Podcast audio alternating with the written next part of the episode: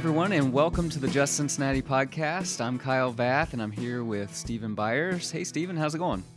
Hello, Kyle. I'm doing well. Thanks. You? Doing great.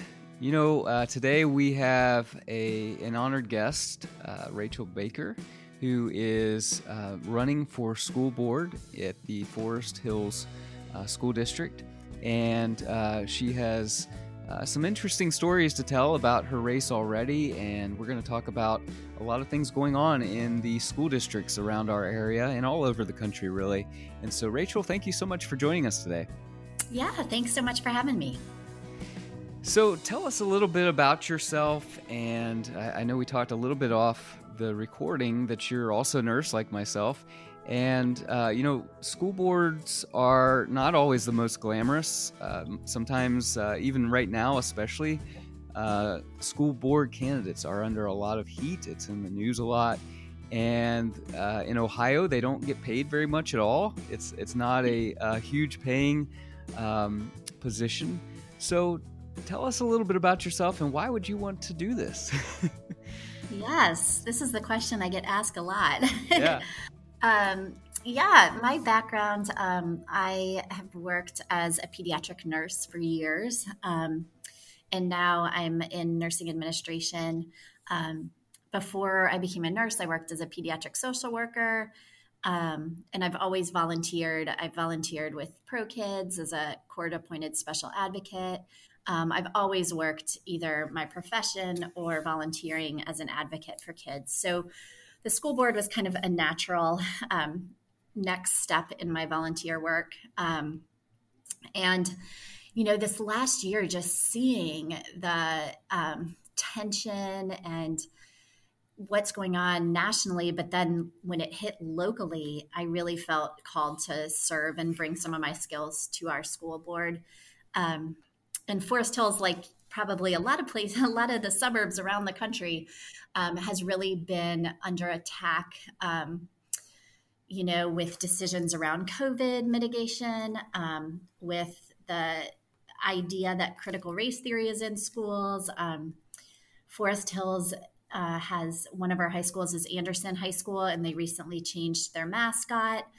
Um, so we've just had a lot of, of kind of high emotion um, decisions and things going on and just seeing the the tension in our community and and targeted at our school boards and our teachers who are amazing people and are doing amazing work. I just really felt um, felt called to step up and and bring my skills to the board and see what i can do to help um, help kind of bring our community together i'm hoping.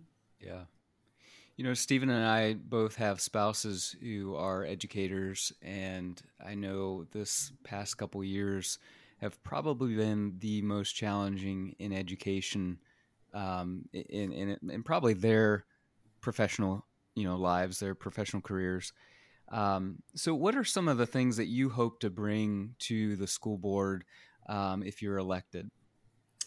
Yeah. Um, so what you're what you're saying really is what what made me think about running. I have so many friends that are teachers, especially in our district, and seeing them step up in the middle of COVID, you know, especially at the beginning when it was really unknown and um, our school district was almost entirely in person the whole time. And, you know, seeing teachers really take care of our kids, do teaching kids these, you know, mitigation strategies and things we never thought we'd be doing. Um, and our teachers did amazing. And and I really wanted to help them. So my my background as a social worker and as a nurse, um, really, I a talent I think I have is bringing people together.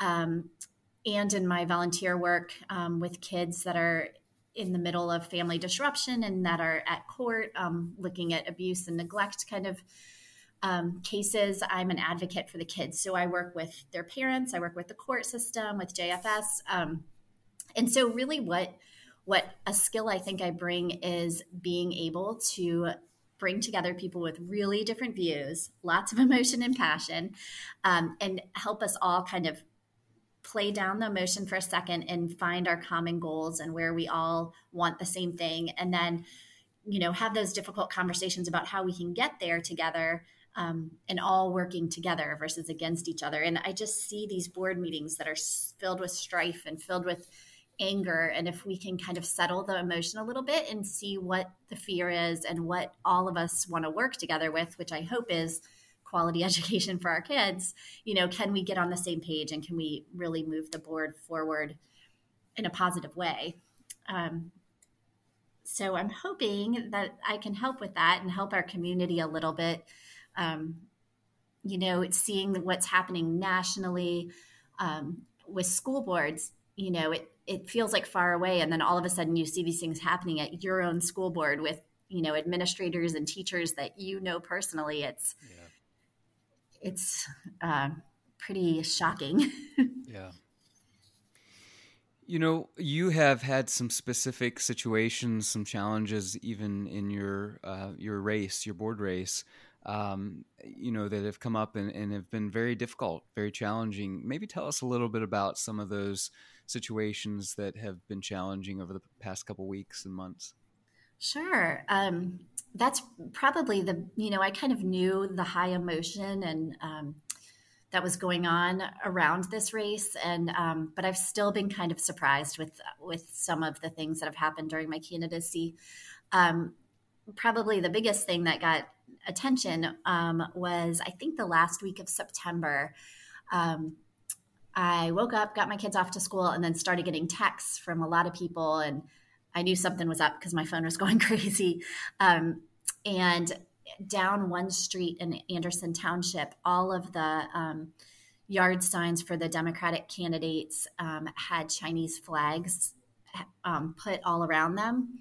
Um, someone's camera had caught when this happened. It was like two or two thirty in the morning, and they didn't catch enough to really see who did it. Um, just saw a car pull up and two or three people with flashlights run out and put um, Chinese flags around all of the signs. Um, and you know we don't know the intention or the message of what that was supposed to send for me personally um, i am a single mother and i've adopted three kids from china so i took that personally um, you know as as a kind of insult to um, their national origin and and a way to kind of create division among neighbors and um, and so it was you know difficult for me because um, for me personally, you know, we see the Chinese flag as my kid's birth country, um, my kid's Chinese heritage. Like, we don't see that as a. And so, figuring out how I was going to talk to my own kids about, you know,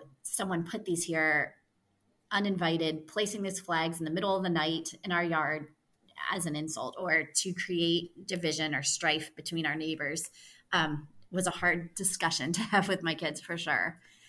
Um, so that was that was an interesting one. Um, and the news picked up on that. So it got you know um, it got i knew my kids would find out about it.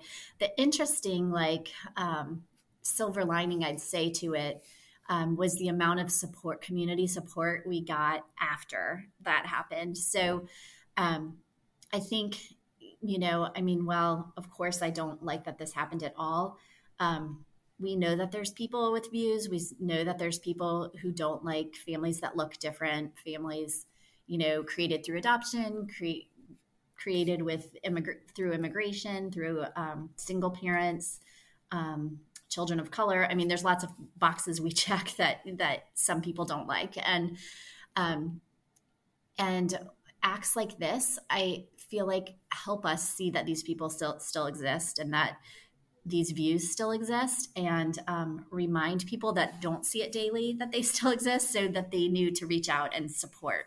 Um, I would say, like the day after, I keep meaning to go back and count, but it was between 50 and 60 either emails, texts, phone calls um, from people related to our schools. So, like past teachers, past coaches, principals. I mean, the amount of outreach that we I had personally, making sure we were okay, making sure we knew that our family was was accepted in the community and in our school community. Um, it really like actually helped me remember that this is really a small minority of our community that feels this way. Mm-hmm. And I'm sure when you're in the middle of that, it it doesn't it doesn't feel small. You know, it doesn't feel minority um, uh, voices. It feels bigger. But I'm sure that was very comforting to kind of zoom out and, yes, and hear that absolutely. support. Yeah, getting the getting all the messages afterwards helped me remember it was a minority. I mean, it shouldn't be anybody. like even right, one person right. is too many, you know. Um, but to remember that the majority of of the community supports us and support, is inclusive and um, that was helpful in how our family processed it and nothing has happened since then so um, i don't know i think we're on like day 11 maybe 11 more days 12 more days till the election so yeah. um, but you know it's it's sad that that there are people that feel like that rachel it's um i, I feel like uh, in politics, you know, the, the, the very definition of politics is sort of working with the tension, right, between different groups of people, mm-hmm. and and often, you know, these public issues they they will they will get down into the personal level. You know, they'll become a, a personal attack or a personal.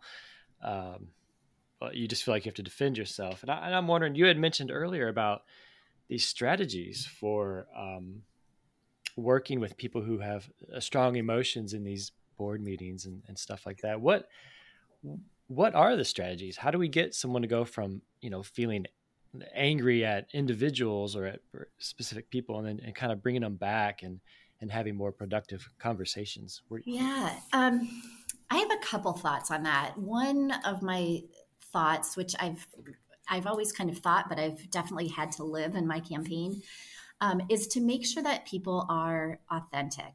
Um, and what I mean by that is that, you know, I'll get a lot of messages on Facebook or comments about um, about posts I make or pictures of my family um, that when I ask the person, you know, I don't want to engage back and forth over Facebook with mean memes. Like that's just not me. So when I ask the person, like, can we have coffee and talk about your comment? Like I want to understand if someone is unwilling to either talk on the phone or meet me for coffee then I kind of figure it's not a person that truly wants to come together over something. It's someone who just wants to spit fire at someone.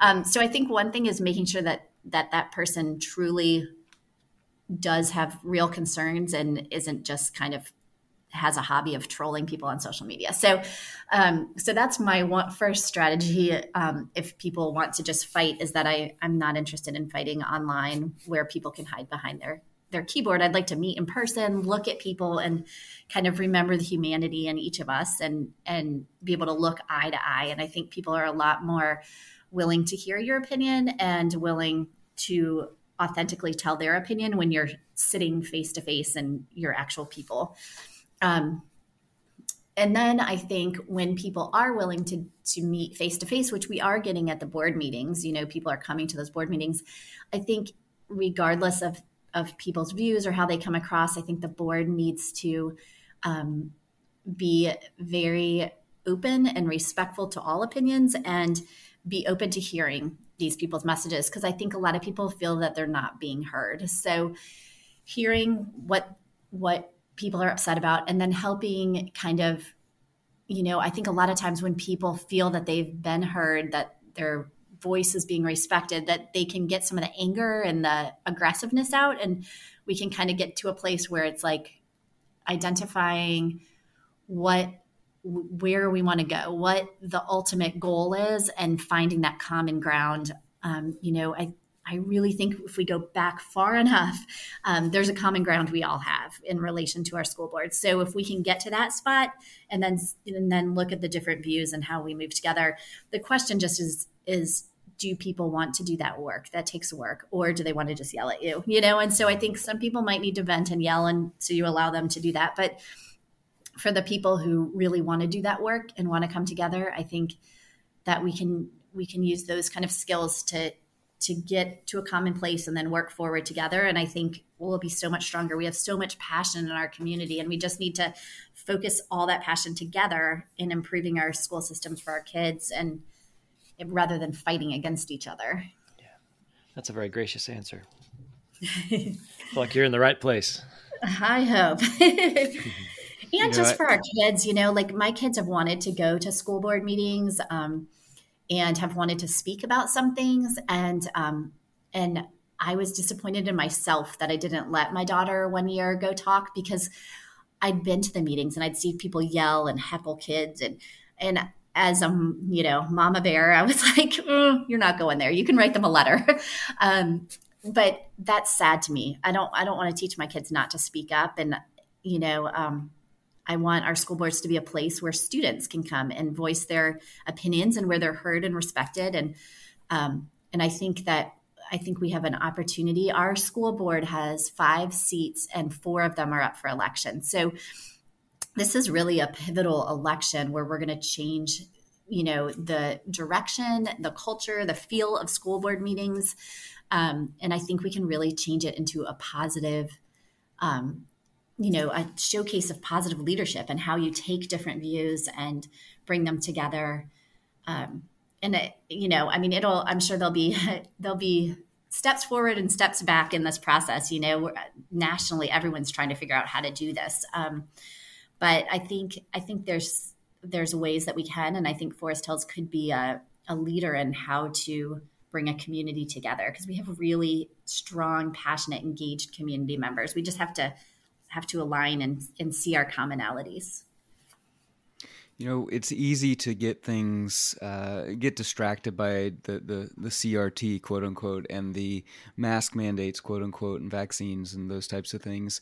Um, and, and, I think that's unfortunate because at the end of the day, it's it's talking points. It may have mm-hmm. begun with good intentions, but um, it, it, often goes to talking points, and everybody picks a side. And at the end of the day, it's the kids, the students who lose out because really important things do not get talked about. And and they are just sidelined by these things that in many ways i mean crt as as you know and many people know it's not a, a course or a, a, curriculum that is typically taught at a high school level. Um, and so it's not even really an issue in many ways and this pandemic hopefully will one day be gone and we won't be talking about masks. Um, and there will be other things that that will still be big issues of equity of uh, you know the people who are the kids who are falling through the cracks um, education standards and testing um, you know bullying um, you know uh, mental health suicide um, all the social determinants of health that um, set children up for success or failure um, when they come to school each morning so, you know, what are some of those values, you know, rising above the, the current issues of CRT and masks and, and, and vaccines? What are some of the things that you really, at the end of the day, you hope you can make a difference in and uh, provide for a, a better, more just school district? Oh, I love that question.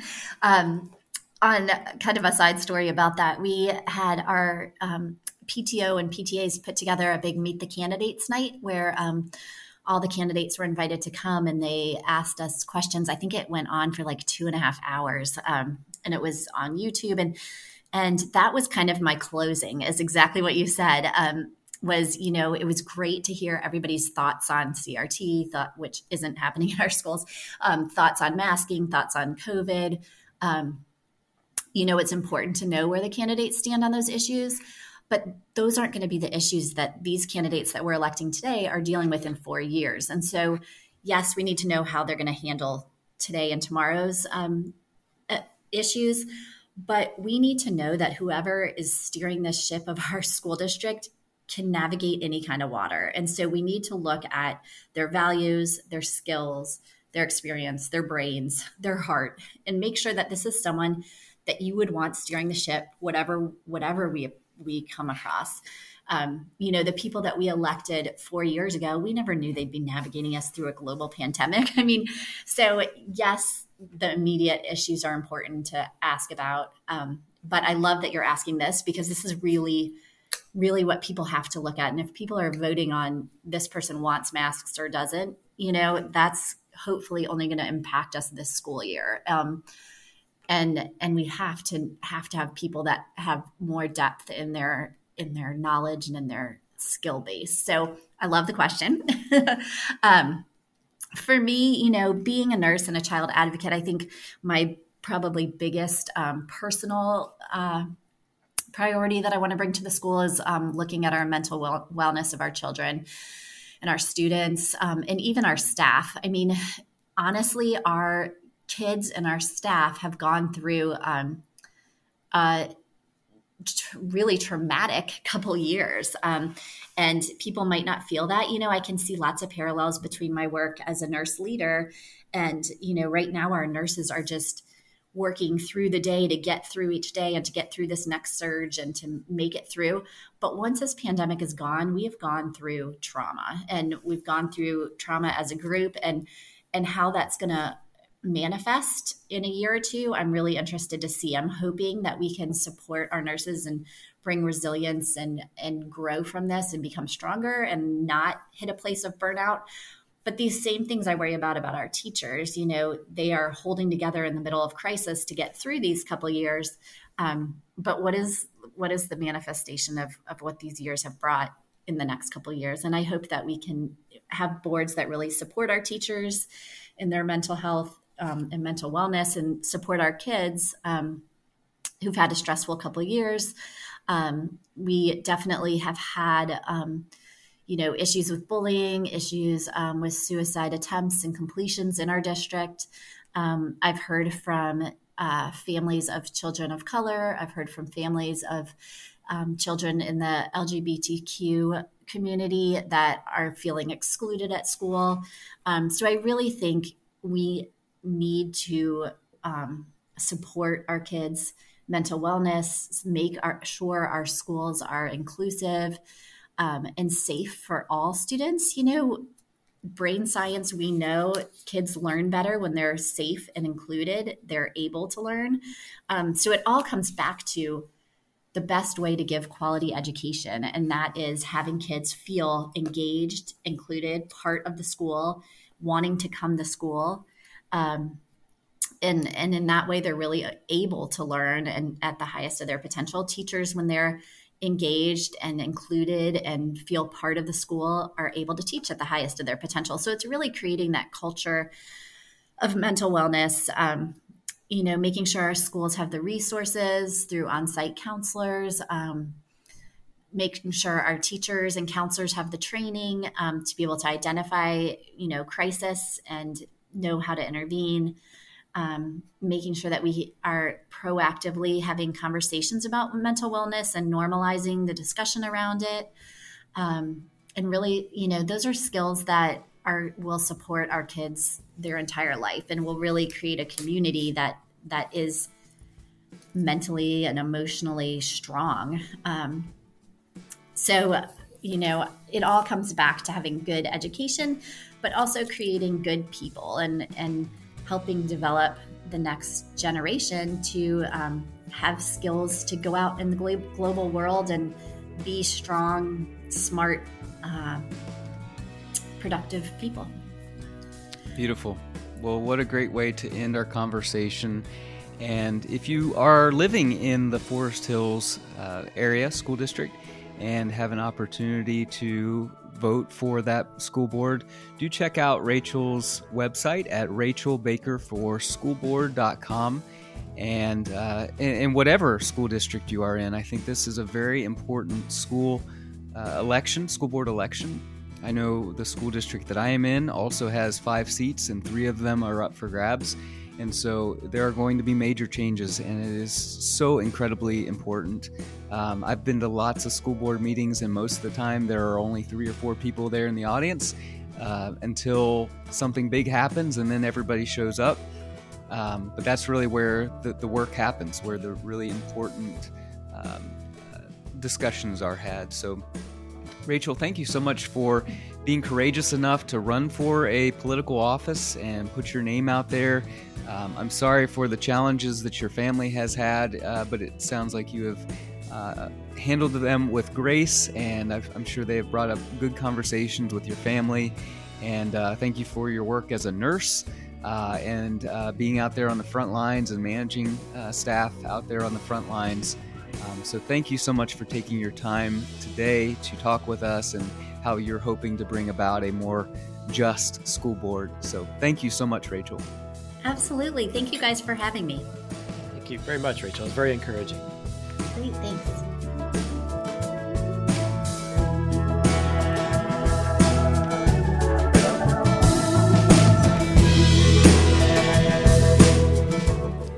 If you enjoyed our podcast today, we'd so very much appreciate you subscribing, reviewing, and sharing our podcast. This will help more people find us and join the movement.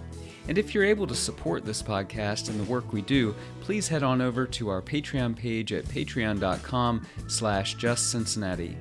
We're grateful for your support in amplifying the voices of those bringing about a more just Cincinnati.